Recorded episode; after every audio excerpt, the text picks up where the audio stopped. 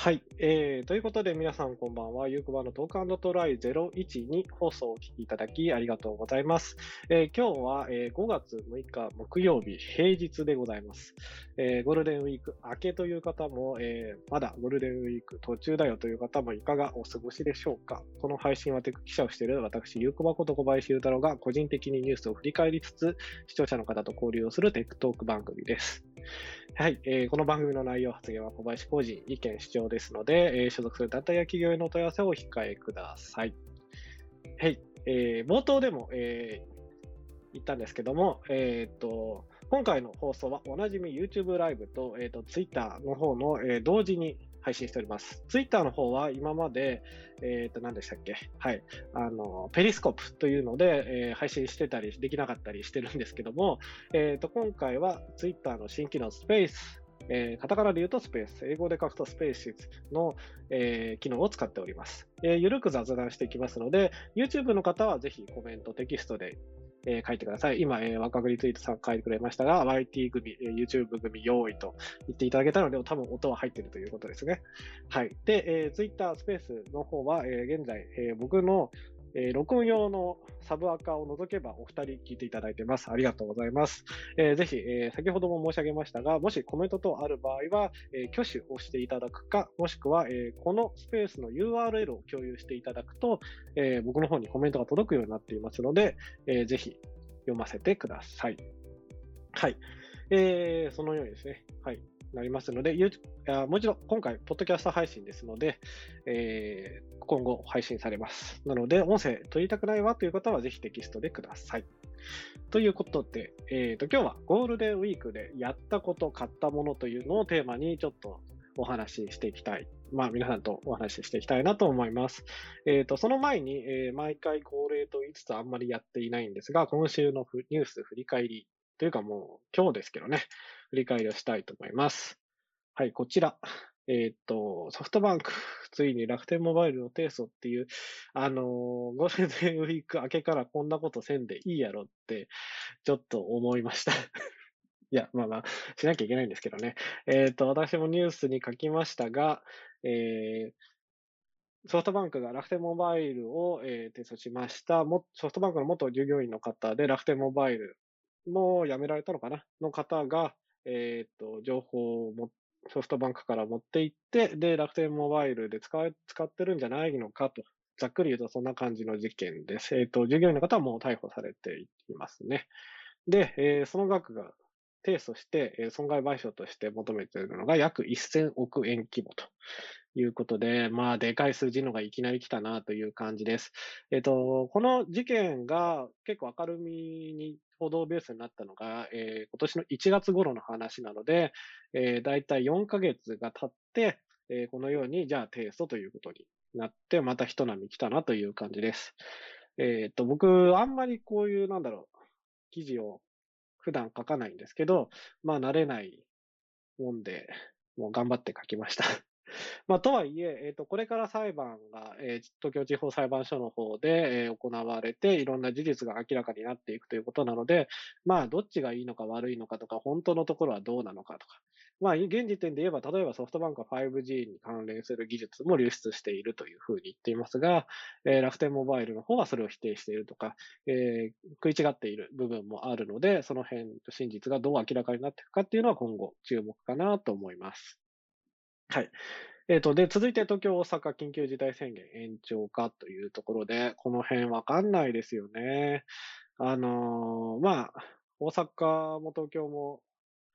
31日 ?5 月30日までか、えー、の延長を申請したという報道が出ました。まあ、実際のところ、どうなるかはわかんないですけど、でも、まあ大体今までもこうなるかって言われたらこう、そうなってきたので、ああ、緊急事態宣言延長しちゃうのかなっていう感じです。えっ、ー、と、この後、えっ、ー、と、ゴールデンウィーク何したっていう話をするので、そこでぜひお話ししたいなと思いますが、まあなかなか、えー、暇なゴールデンウィークを、えー、過ごしております。はい。えっ、ー、とですね。で、ゴールデンウィークもそうなんですけど、そもそもですね、この、えー、ポッドキャストのテスト配信を始めたのが、えっ、ー、と、振り返れば5月のことだったんですよね。えっ、と、それで今回012放送なので、12番目の放送なので、え、1ヶ月1回もできてねえじゃん、おいっていう感じのえ、頻度になってしまいました。結構9月とか10、8月、9月、10月ぐらいが空いてしまったし、2月とかも空いてしまったので、やっぱりなかなか継続的にやられてる皆さんすごいなと思いつつも自分も頑張んなきゃなといけないと思ってるところです。えっ、ー、と、毎回ね、面白くて話しちゃうと長くなるので、それをこう聞いて編集するのが結構大変っていうのは、えっ、ー、と、ある意味発見でした。はい。ということで、えっと、まあ、今週のニュースザグッと振り返りましたけど、こんな感じですね。ソフトバンク、楽天についてはコメント、えっ、と、YouTube ライブでいただいてますが、えー、枠クリツイートさん、相乗、ね、相乗見積もり最大1000分の10億円みたいな。はい。まずはね、10億円を請求しますみたいなことを書いてありましたけど、まあ本来1000億円規模って言ってるんで、これからどんどん、しかも1000億円もこれからどんどん増えていくかもねっていうみたいなコメントも出てたみたいなので、どこまで膨れ上がるんだろうな、これっていう気はしますよね。はい。で、えー、っとですね。続いてあれですね。はい、そうなんです。1年、1周年なんです。コメントいただいてます。2020ゴールデンウィーク集中配信から早1年。はい。もともとこの、えっ、ー、と、ポッドキャストの収録及び配信を始めたのが、まあ、ゴールデンウィーク緊急事態宣言にな、1回目ですね、なって、えっ、ー、と、あんまりなんだろう、人と喋る機会もなくて、つまんなくなったので、じゃあ、なんか配信しようかなと。で、しかも声の配信がしたいなと思って始めたのがきっかけです。今ではこんな風に、えっ、ー、と、YouTube ライブ、まあ、今回は Twitter のスペースも含めてやっていますけど、えっ、ー、と、当時はペリスコープの、えっ、ー、と、あえて音声だけ配信するっていう風なモードで、えー、やっていました。なので、えっ、と、いろいろそれから機材も変えたりとか、まあこういうふうにツイッタースペースみたいな新機能を試すみたいな場になっていて、えっ、と、なかなかこう、面白いことになってるなと個人的には思うんですけど、まだちょっと定型みたいのが決まってないっていうのが現状ですね。まあ、ね、1年12回ですからね、定型決まってないんかいって感じですけども、はい、ゆっくりやっていきたいなと 思います。えっ、ー、と、それでは、まあ、振り返りみたいなところはこれにてというところで、今日のテーマの方に再び入っていきたいと思います。えっ、ー、と、今日のテーマは、先ほども言いましたけど、ゴールデンウィークでやったこと、買ったものです。えっ、ー、と、ぜひ YouTube ライブご覧の皆様は YouTube ライブの方で、えー、ぜひコメントください。で、えー、Twitter スペースの方は、えっ、ー、と、もしご登壇いただける方は、えー、挙手ボタンを押してください。僕の方で、えっ、ー、と、リスナーから、えー、スピーカーですかね、えー、にぜひ上がっていただければと思います。その代わり、あの、ポッドキャストに収録されてしまうので、声が入ってしまいます。で、えー、入りたくないよという方は、えー、Twitter の URL、このスペースの URL を共有してコメントいただくか、YouTube ライブの方のテキストコメント機能をご利用ください。というわけで、えっ、ー、と、随時募集しておりますので、どしどし送ってください。その間、えっ、ー、と、僕がそもそも、じゃあお前はどうしてたんだというところを話していきたいと思います。はい。えっ、ー、と、小林がまずやったこと、ゴールデンウィーク中でやったことっていうのを紹介したいと思います。えっ、と、まあ、大きく分けて2つです。えっ、と、ニューポケモンスナップと、えー、メルカリです。はい。あの、先ほどの緊急事態宣言もありましたけど、全然外に出ていません。というか、電車乗ってないですね。えっ、ー、と、4月の末ぐらいには乗った気がするんですけど、うん、それ以降、まあ、ほぼ5月に入ってからは全く地下鉄、えー、JR 線、どちらにも乗ってないですね。あの、自分の家の周りには結構、あの、外食できる場所がたくさんあるので、まあもちろんスーパーとかもあるので、なるべく家で過ごすみたいな、過ご生活をしました。で、そんな中で、えっ、ー、と、まあ、とはいえ時間もたくさんあったので、新しいゲーム4月30日発売の、えー、ニューポケモンスナップというものをやりました。えー、ポケモンスナップはもともと64で、えー、初代が出ていましたが、ずっと僕もやってました、それは。で、あの、久々のポケモンスナップでまず困ったのが、あれですよね。まあ、操作が違うとか、あ、なんだろう。なんか、アイテムが違うとかっていうのはあるんですけど、覚えてないポケモンがいるっていうのが、まずすごく、えー、困ったところでございます。あの、なんですよね。僕、ブラックホワイトかな？かなんかですごく、えー、つまずいたんですよね。ブラックホワイトで確かなんかその、一気にポケモンの、えー種類が、種類というか、あの、ファミリーが変わって、それまでは結構、昔のポケモンもちょいちょい出てたのに、ブラックホワイトで一気にリフレッシュして、まあその後また入ってて、今何、何百匹、何、何千もないか、ぐらいいるという感じになっているので、僕そこでなんかな、ポケモンの名前覚えられなくて、とっても悲しくなったんですよね。なので、そのやめちゃったところが一瞬あったので、ポケモンスナップでその頃の、えーキャラクターが出てくると、とても、えー困るというところです。えー YouTube ライブの方でお見せするんですけど、今回のポケモンスナップ特徴的な機能というか、えー面白い。やっぱ今風だなと思った部分でもありまして、えっ、と、画面、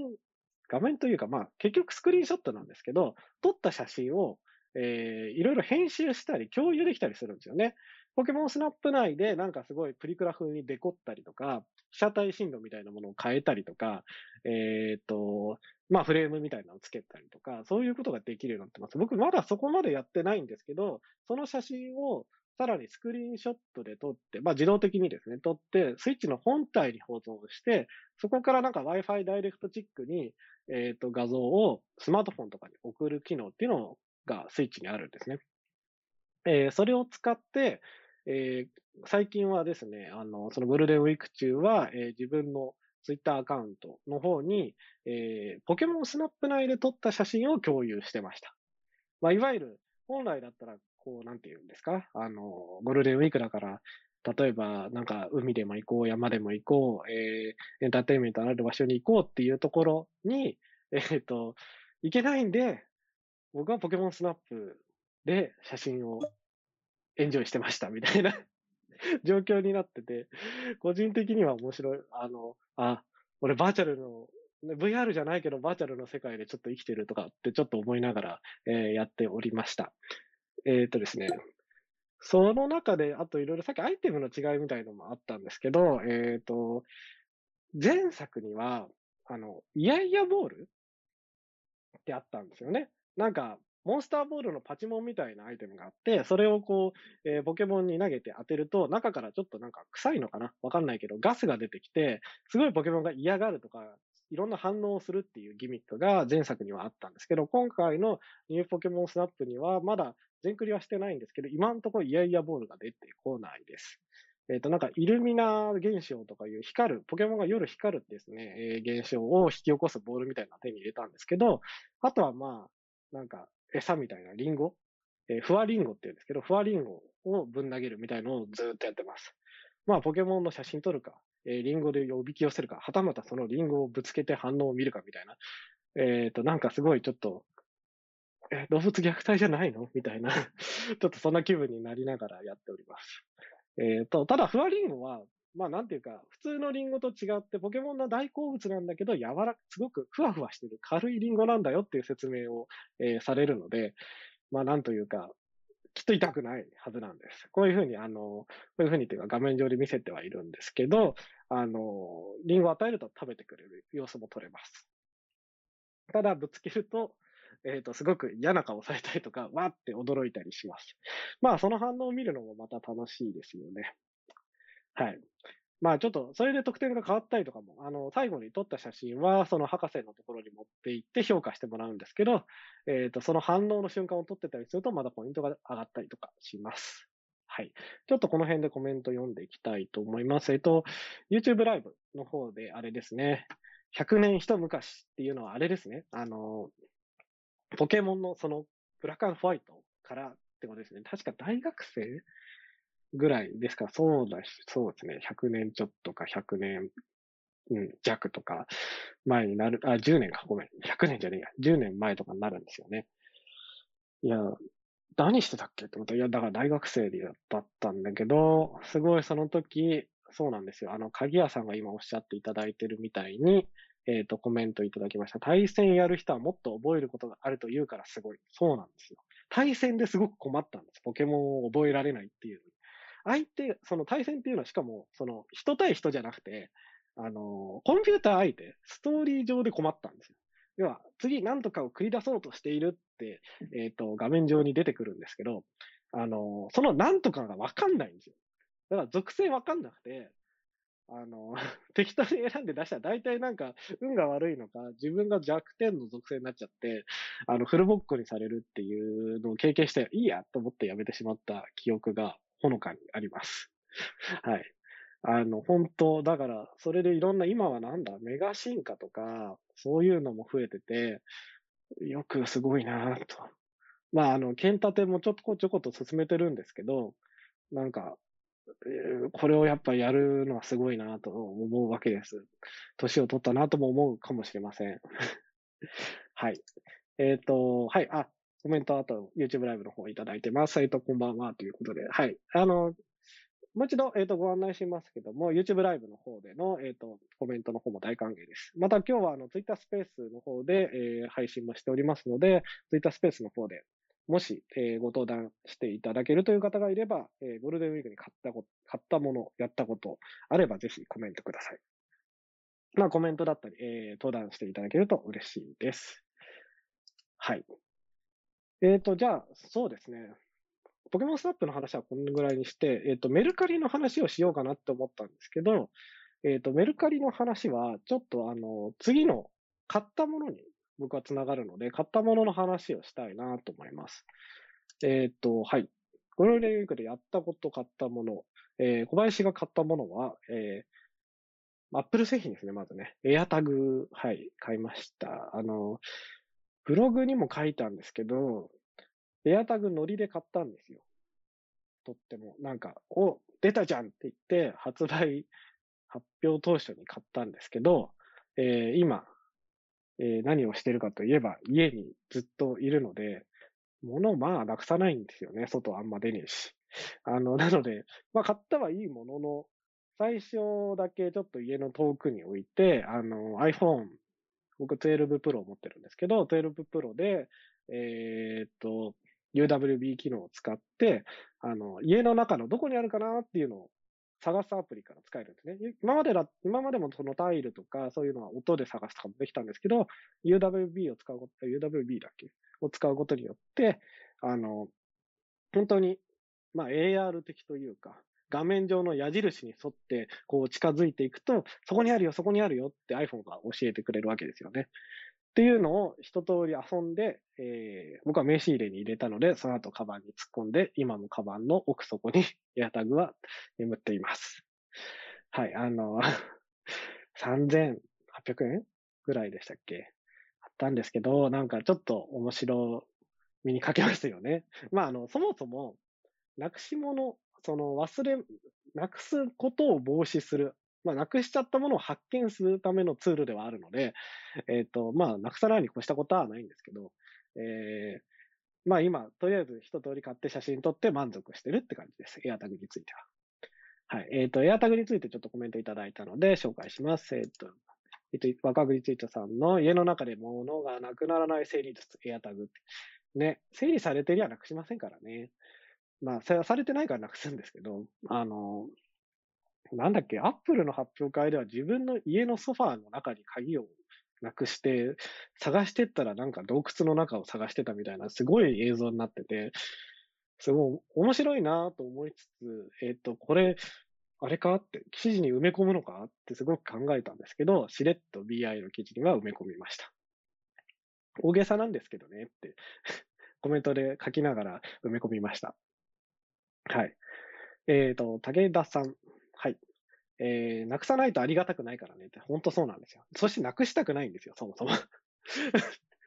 まあ、なんていうか、本当転ばぬ先の杖というか、安心のために買っているので、まあ、これの威力を発揮するときは、もうちょっと外に出れるようになってからなのかなって気はしますよね。はい。えっ、ー、と、買ったもの、あ、買ったものっていうか迷ったものみたいな部分の、部分いただいたので、ちょっと前ですが紹介します。コメントです。えっ、と、ジャンパラでバイオフォン A A ですか ?A だっけ？あれ ?A だよね。買おうかと迷ったけど、OS アップでなしだったから諦めた。そう、すごい安かったらしいですよね。バイオフォン A。なんかあのー、アルミの筐体はとってもいい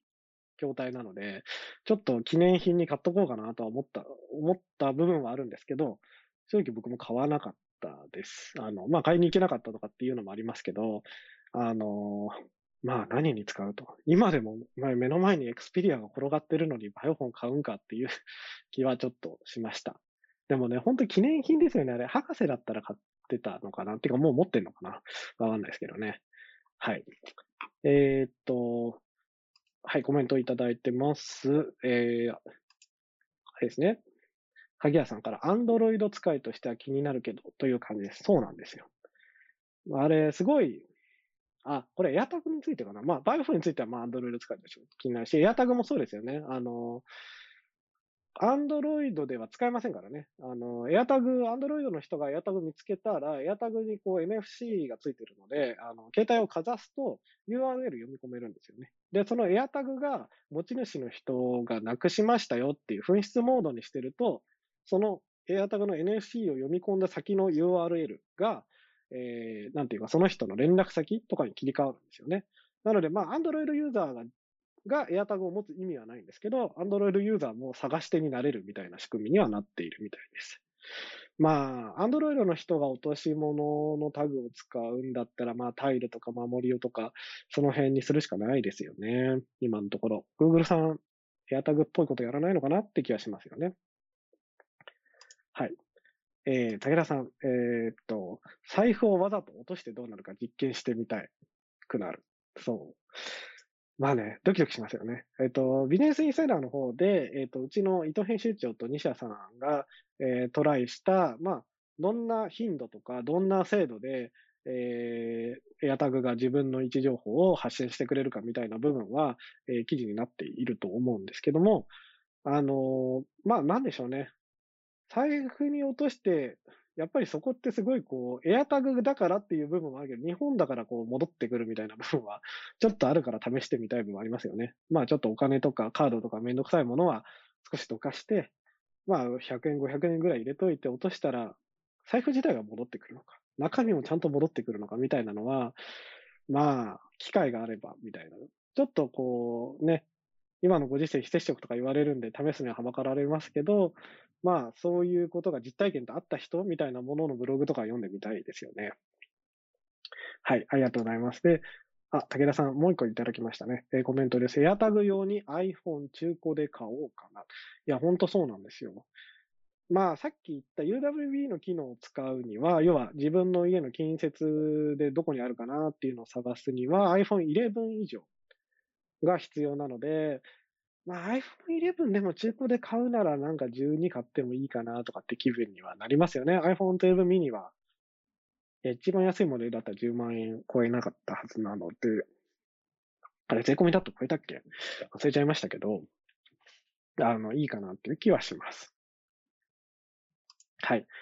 えっ、と、エアタグ結構盛り上がりますね。えー、ワクワクリツイートさんからのコメントです。Google がやるとなると、Nest セキュリティ側になるから米国限定になりそう。そうですね。うん、あの辺のブランドも、要は Google がブランドどうしていくかっていうのも結構ね、適当なんですよね。まあ今、例えば Made by Google って言って Google の製品の中でも、そのホーム系は Nest。昔はホームとか言ってましたけど、今は Nest に統一されたし、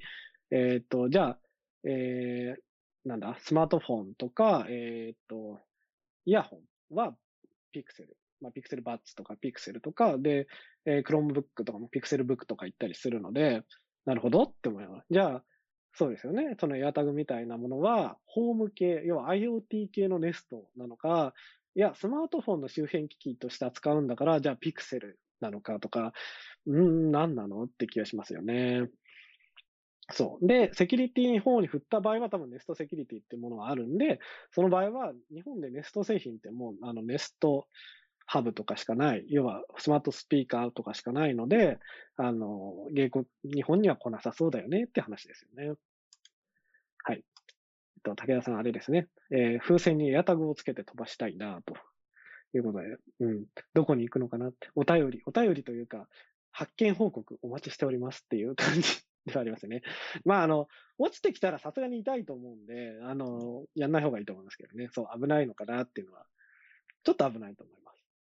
目に入ったりとかね、怖いしね。頭に当たると、高さによっちゃって感じはしますね。そんなに鋭くはないんですけど。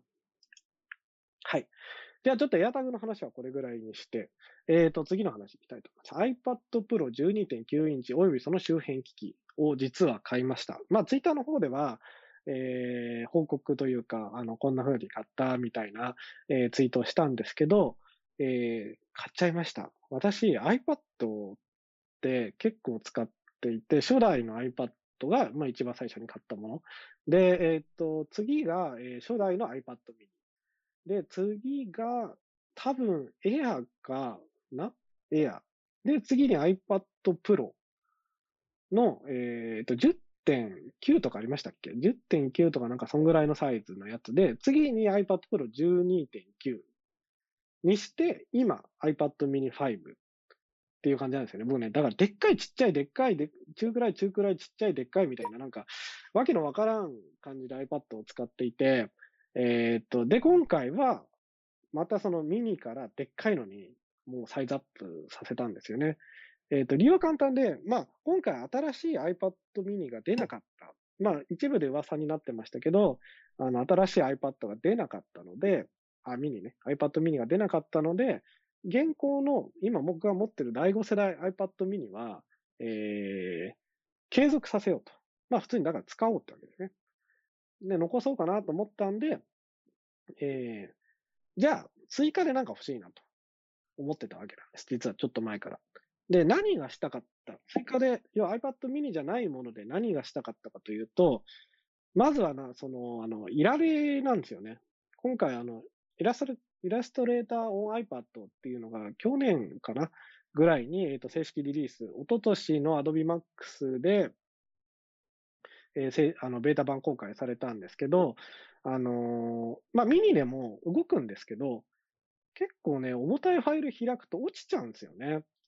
フォトショップのライトルームとかも結構もたつくなーってミニ、ミニ5でやっててすごいもたつくなーと思ってたんで、あのーちょっとミニのもうスペックは厳しいんだなって、こういうこと、そういうことをやるのにね。あの、それ以外のこと、あの、電子書籍を読んだり、YouTube を見たりとか、そういうことにとっては全然もうミニで十分だし、むしろこのサイズがいいっていう感じなんですけど、あの、なんだろう、まあイラストレーターとか、フォトショップとかみたいな、ちょっとものを作る、クリエイティブ系の作業をするのに、あんまり向かないなと思っていたところです。で、そこで iPad Pro の最新版が発表されましたと。11インチと12.9インチ。えっ、ー、と、武田さんコメントいただいてますけども、えっ、ー、と、12.9インチは取り回しが悩ましいなと。え、本当そうなんですよ。過去12.9インチ使ってたんですけど、あの、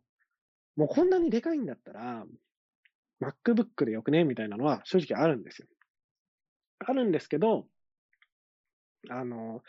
まあ、MacBook ではできないこと、そのペンを使ったりみたいな部分は iPad、まあ、未だに現役なので、あの、その分を買ったって感じですね、僕は。で、まあでも、じゃあペンでいいんだったら、えー、11インチでもいいじゃんと。だって取り回しいいしって。実際うちの奥さんは、あの、11インチ使っていて、実は、えー、っと、これまた違うところでネタにしようと思ってるんですけど、11インチの今回発表された iPad Pro を彼女は買っていました。で、僕はそのでかい方を買ったと。で、えっ、と、まあ、もうなんでしょう。皆さんいろんなニュースを見られてるんで、えっ、と、改めて言う必要はないと思うんですが、えっ、と、iPad Pro は今回その12.9インチの方のディスプレイが、まあ、めちゃくちゃ綺麗だぞという感じですよね。あの、いろんな技術を使っている、その高い、えっ、と、プロ向けのディスプレイの技術を使っているので、ミニ LED とか、あの、すごく綺麗だぞという感じの、えー、発表があったと思います。で、iPad Pro の11インチの方は、そのディスプレイじゃないんですよね。今までの iPad Pro と同じスペックのディスプレイが載っているというところが、えっ、ー、と、大きな違いで、まあ、だったら、まあ、その記者的に新しいもの好き的な意味でも、まあ、それは体験できた方がいいよねっていうので、今回僕は iPad Pro 12.9の、えー、Wi-Fi 版で、かつ、えー、最小容量 128GB のを買いました。だから、まあ、なんていうか、ディスプレイを買ったような感じですよね。そうなると。ちなみに、これだと、この構成だと、まあ、12、3万ぐらいだった気がします。まあ、12、3万で13インチ程度の、えっ、ー、と、プロ向けディスプレイ買えるんだったら、まあ、しかもよくわかんないですけど、まだ、えっ、と、MacBook とか、MacBook Air とか、まあ、今回の発表された iMac のみたいな同じ M1 チップが載ってるっていう、まあ、お試し的なものも含めて、結構面白く使えるんじゃないのかなと。これがその、えっ、と、1テラバイトのストレージモデルとかにすると、一気にもう20万、30万の世界にどんどん突入していくんですけど、さすがにそこまで出すのはちょっと厳しかったので、だったらまあ、あえて最小構成にして、えー、まあ、お得にかつ使い倒してみたら、コストパフォーマンス高いんじゃないかなっていうのが、えー、12.91買った、買った理由です。はい。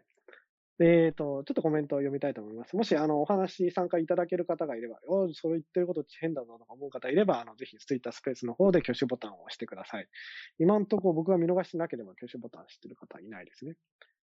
はい。えっ、ー、と、コメント読み上げます。えー、若栗ついさん、というか、有効バタクだと隣からペンと一緒に奪われそう。うん。あの、iPad Pro を僕デビューしたことによって、初めて Apple Pencil 第2世代を、えー、手に入れるんですよね。まあもう、ペンシルはね、手元に届いたんで、手に入れたが正解なんですけど、えー、っと、そうなんですよ。で、あの、彼女はずっと今はもう第一世代 iPad Pro 11インチを使っているので、もうずっと第二世代ペンシルを使ってるんですよね。なので、えっ、と、まあ、ペアリングし直さなきゃいけないっていうのはありますけど、お互いにペンをこう共有し合える、まあ、奪い合えるという、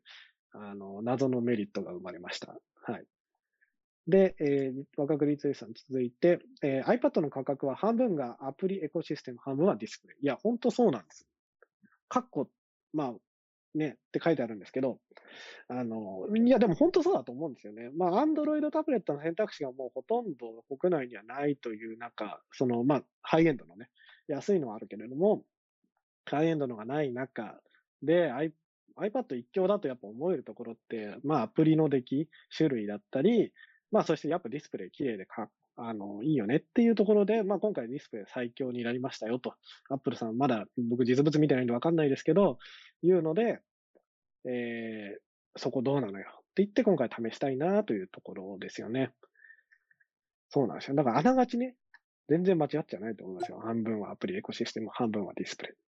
はい。で、鍵屋さん、コメントいただきました。ありがとうございます。えー、Android では10インチを超えるタブレットが重要なさそうだけど、iPad はクリエイティブ向けに需要あるのはさすがってところですよね。いや、本当そうですよね。まあ、その Android はそもそも、うん、なんだろう、あん、スマートフォンはね、僕、エクスペリアも好きなんであれなんですけど、タブレットに関しては、その、Chromebook がもう結構、Android アプリも使えるぞっていうのを押したりとか、その、デタッチャブルとか 2-in-1 構造になって、なんでしょうね。あの、タブレットとしても使えるという感じの売り方をしてきてるので、もう、Chromebook でいいんじゃないですかっていうふうに思うときはすごくあるんですよね。だから、そういう意味でも、なんだろう、その、アンドロイドタブレットでできること、アンドロイドタブレットだからこそできることっていうのが、すごい弱いなっていう気がします。それ一方で iPad は例えば、まあ、これを良しとするかは全然その、その人の仕事次第だと思うんですけど、あの、not PC みたいな言い方をして、PC じゃない新しい道具みたいな、まあ、かっこいいことを言ってですね、えっ、と、売り出してるところでうまいなと思うし、そういう商品なんだなっていうのがちゃんとわかりますよね。だから Google にとって Android のタブレットっていうのはどういう立ち位置のデバイスなのっていうのはもうちょっとはっきりさせてほしいなとは思います。今日ちょうどなんだっけ？エンターテインメントベースってでしたっけ？スペースかな？エンターテインメントスペースかな ?Android タブレット向けのその、えー、統合エンタメアプリみたいなのを Google が今後リリースするよっていうのが、えー、ニュースとしてちょうど流れたんですけど、だとするとそれって要は、今までとあんま変わんない、あの、消費デバイスですよね。あの、まあ、電子書籍読んだりとか、まあ、ネットフリックス見たり、別に Google プレイムービーでもいいですけど、見たりとか、そのための、えデバイスとしての機能ってことでいいんですよねって気はするので、まあ、だったらそれなら別にやっぱり Chromebook でもいいし、まあ、でかい Android スマートフォンもあるよねねーって感じですよね。しかも、ファブレット？ファブレットじゃねえや、えっ、ー、と、ファブレットは古いですね。あの、 Galaxy Fold みたいな、まあ、あと、モトレ、モトローラ、まあ、モトローラはちょっと違うかなって言いますけど、 Galaxy Fold みたいな、あの、いわゆるちっちゃい画面がでっかい画面になるタイプのフォルダブルも出てきていて、まあ余計なんだろう、タブレットの価値って何？みたいな部分に今後どんどん進んでいく中で、やっぱり Android タブレットのエコシステムって何なのよっていうのが気になるところですよね。あ、ワクワクについてさんありがとうございます。エンターテイメントスペースの方かと。そうですよね。あんまりね、ちゃんと読んでなかったんですよね。あまりにも、あまりにもなんか、今更みたいな感じだったので。はい。というわけで、えっ、ー、と、iPad Pro を今回買いました。あれですね、スペースの方は若干数ってきちゃいましたけど、あの、聞いていただいている方ありがとうございます。えっ、ー、と、さて、えっ、ー、と、まあそうですね、ワクワクリツイートもう一個いただきました。ジャムボード。もう更新ないですよね。で、あの、ジャムボードは、あれですね、いわゆるスマート黒板、まあ白板、ホワイトボードの、えっ、ー、と、Google さんのやつですね。あれは、まあ、その Chromebook とかの最初の展開と近くて、そうなんですよ。あの G Suite、まあ今は Google ワークスペースワークプレイスか。ワークプレイスになって、スペースか。ワークスペースになっていて、えっ、と、そこの For Education の、まあ、あとはまあ会社で使ってる人もいるかもしれませんけど、For Education のデバイスとしてあるんですよね。いわゆる競合でいうところの Surface Hub みたいな部分だったり、まあ、バイオも勉強と一緒に、そういうスマート黒板みたいなの出してますけど、まあそういうソリューションのデバイスになってあんまり更新頻度は高くないのかなと思ってるはいるものの、最近音沙汰ないですよねって感じですよね。まあその辺も、Google さん今後どうしていくんですかね。まあその方、そのあたりは多分ね、Google ワークスペースチーム、いわゆる Google クラウド社が考えなきゃいけないんだろうなっていう気はします。あの辺は、まあ Google もね、でっかい会社なんで縦割りっぽいよねって気はします。はい。では、えっ、ー、と、私が買ったものを最後、あの、皆さんもぜひ、僕に対するツッコミもぜひいただきたいんですけど、あの、買ったものとか教えてもらえると読み上げますので、ぜひよろしくお願いします。えー、ゴールデンウィークで買っえー、やったこと買ったもの、僕の最後のやつは PS5 周辺機器です。えー、周辺機器って何ぞやと。てか、そもそも前本体持っとるんかっていうところなんですけど、えー、PS5 周辺機器のために PS5 本体は、えー、4月、5月頭ぐらいに、4月30日とか29日とかあたりに届きました。なんですが、残ですが、残念ながらまだ箱を開けていません。あの、まあ、ゴールデンウィークポケモンスナップやってたっていうのはさっき言ったんですけど、えっ、と、なんかね、僕これ、自分の悪い癖だなと思ってるんですけど、開けるの躊躇したい、しちゃいたいというか、しちゃうんですよね。なんかこう、新しいものを開けるときドキドキしちゃって、ちゃんと時間と環境を整えてから開けないといけないってすごく思っちゃって、あの周辺機器が揃ってなかったので、ちょっと不満だったんですよ。えー、一緒に、ソニーストアで買ったんですけど、一緒に買えたものは、あの、なんだっけ、えー、コントローラーもう一台と、えっ、ー、と、あと、なんだっけ、あれ。充電台は買えなかったんですよ。充電台は買えなかった。で、リモコンもが、あ、そうだ、カメラ、カメラ。あの、PS、プレイステーションカメラの新世代モデルですよね。それは買ったんですけど、その今言ったえー、リモコン、あの、コントローラーの充電台と、あと、あの、なんたってこれって思ったのが、えっ、ー、と、ヘッドホン。純正のヘッドホンが買えなかったんですよ、ソニーストアで。そもそも、あの、もう、本体は、その当選した人しか買えないっていう状態だったんですけど、周辺機器選ぶ段階になって、あの、もう在庫がありませんっていう状態で、そもそも選べなかったんですよね。そう。なので、えっ、ー、と、なんだろう。今回のプレイステーションのやっぱいいところって、まあ一つは高画質だったり、えっ、ー、と、すごい素早い、すごく速いあのローディングだったりするわけですけど、そのうちの一つに、あの、まあ 3D サラウンド、まあ空間オーディオみたいな部分の体験っていうのがあって、えっ、ー、と、まあ別に純正のヘッドホンじゃなくてもできたんですけど、できるらしいんですけど、まあうちに手元の、手元にないし、まあなんだったら純正でちゃんとそういうの味わって感動してみたいなとかって思ってたのに買えなかったんで、ずっとこう、もやもやもやってしてたんですよね。で、えっ、ー、と、ちょうど一昨日ぐらいに、あの、まあなんとなく、本当になんとなくですけど、ビッグカメラのアプリをこう覗いてたら、あの、僕お気に入り登録してたんで、そのビッグカメラのとこのあの 3D パルスヘッドホン、純正のヘッドホンをお気に入り登録してたんで、在庫あるよってマークを見つけて、よしと。買うわって言って速攻で買いました。まあ、あの、速攻で買ったと言いつつ、楽天のリーベイツを経由したんですけど、まあ、まだ、えっ、と、確定が来てないんでわかんない。ちゃんと適用されてるかわかんないですけど、でも、経由して買って、えー、ポイントとか使って大体1万円ぐらいかな。で、しかも買った翌、翌日には、昨日か、には届いたので、えっ、と、もうようやく、まあ大体の周辺機器揃ったという感じです。あの、これでもう、それもツイッターに書いてあるんですけど、やらないわけにはいかない。やらない理由がなくなったといった感じでございます。でもね、まだ一個課題が残ってるんですよね。あの、何やるみたいな。ちょうどあの、バイオハザードの新作、レジレン、あ、レジェントはこの前か。あの、ビレッジか。ビレッジが発売体験版かな？がなんか出たと思うんですけど、もうね、ホラーゲーム死ぬほど苦手なんですよね。でも、サラウンドとか、その、まあ、銃を撃つ感覚、その、タフティックの部分を、ハプティックかな？体験するっていうんだったら、まあ、結構いい、いいというかもう最高のタイトルなのかなって思ってるんですけど、いかんせん俺アクションも苦手だし、ホラーも苦手なんですよね。これ、ね、やる？みたいな。一応もう土日に、あ、土曜日ちょっと用事があるんですけど、日曜日、時間、土曜日の用事が日曜日の時間にあるので、そこでなんか、まあ、せっかくなんでタイトル買って、簡単な、なんだろう、ゲーム実況というか、まあ僕が単純に淡々とプレイしてる様子をどんな風に配信されるのかなって見るやつをやってもいいのかなと思ってるんですけど、何やるかな俺絶対ね、バイオハザードだったらワーキャーしか言わないんですよね。いや、無理無理無理とか言いながら。あの、詳しくはね、あの、昔々にアスキーで配信した、えー、ジサドラ翔太さんとの配信をぜひ見てください。夜回りとかだったかな。なんかで一緒に配信したんですけど、まあ、まともに動けないというね、気がしました。はい。えっ、ー、と、ちょっとまたコメントの方戻っていきたいと思います。えっ、ー、と、ワクワクリツイートさんありがとうございます。えー、ナチュラル、ナチュラル開封の儀タイプなのかと。うん、まあ、そうですね。あの、服着替えたりとかしませんけど、そうなんです。ちゃんとちょっと用意をしたいんですよね。やっぱ。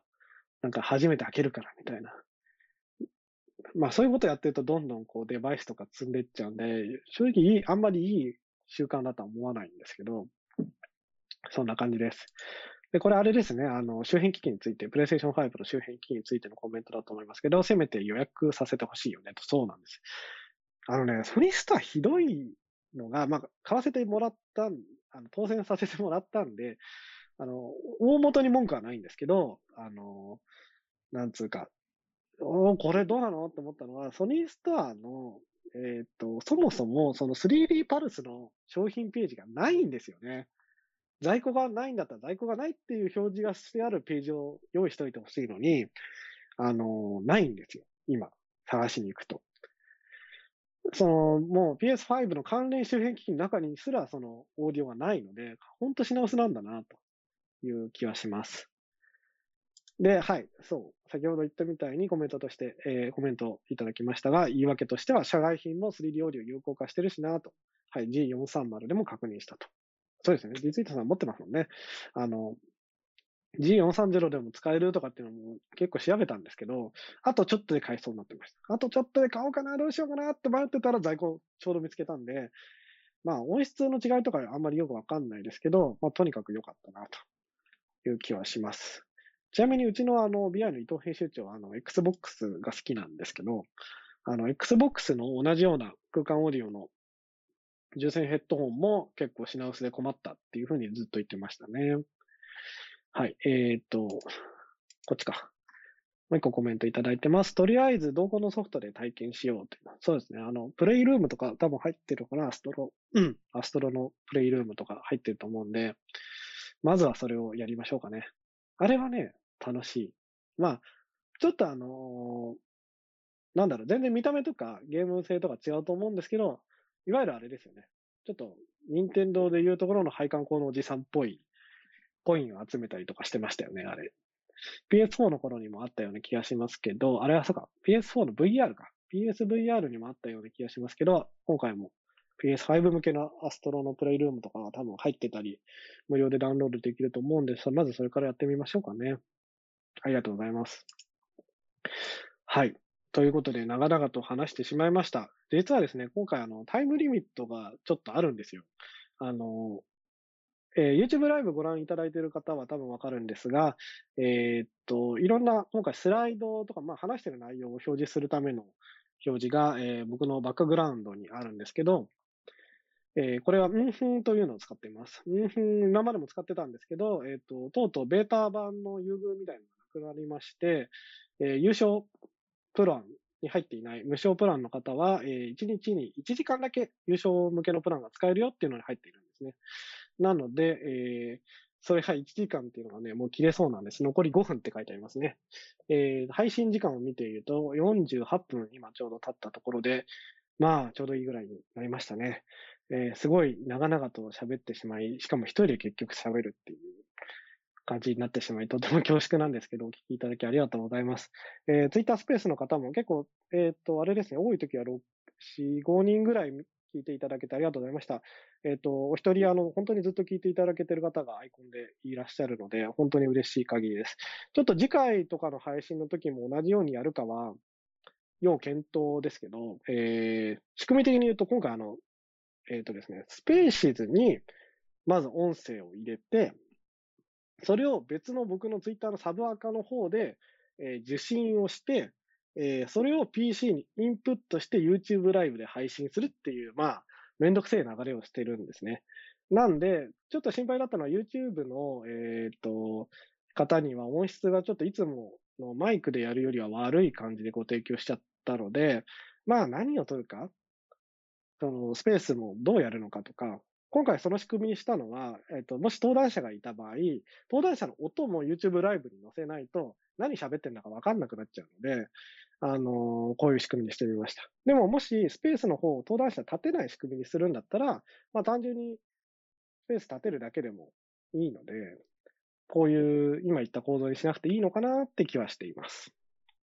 はい。なので、ちょっと次回以降また仕組みが変わるかもしれませんが、まあ、この番組のタイトル、あのトークトライなので喋りながら試すということで、えー、ぜひ皆さん、あの、ご感想などあれば、えー、僕のツイッターアカウントの方にお寄せください。もちろん、えっ、ー、と、この YouTube 配信、YouTube ライブ配信は、えー、アーカイブとしても残りますので、えー、そちらの、えー、コメント欄に書いていただいても拝見させていただきます。はい。ということで、あの、本当に長々と喋ってしまいました。最後までお聞きいただきありがとうございます。えー、アーカイブ今度こそ早く上げますので、ぜひ引き続きよろしくお願いします。はい。あ、リツイートさんありがとうございます。コメント。確かに難しいよね。そう。あの、なんだっけ、RTMP とかに、あの、スペースとかが対応してくれればいいんですけど、まあ、そういう立ち位置のサービスじゃないんで、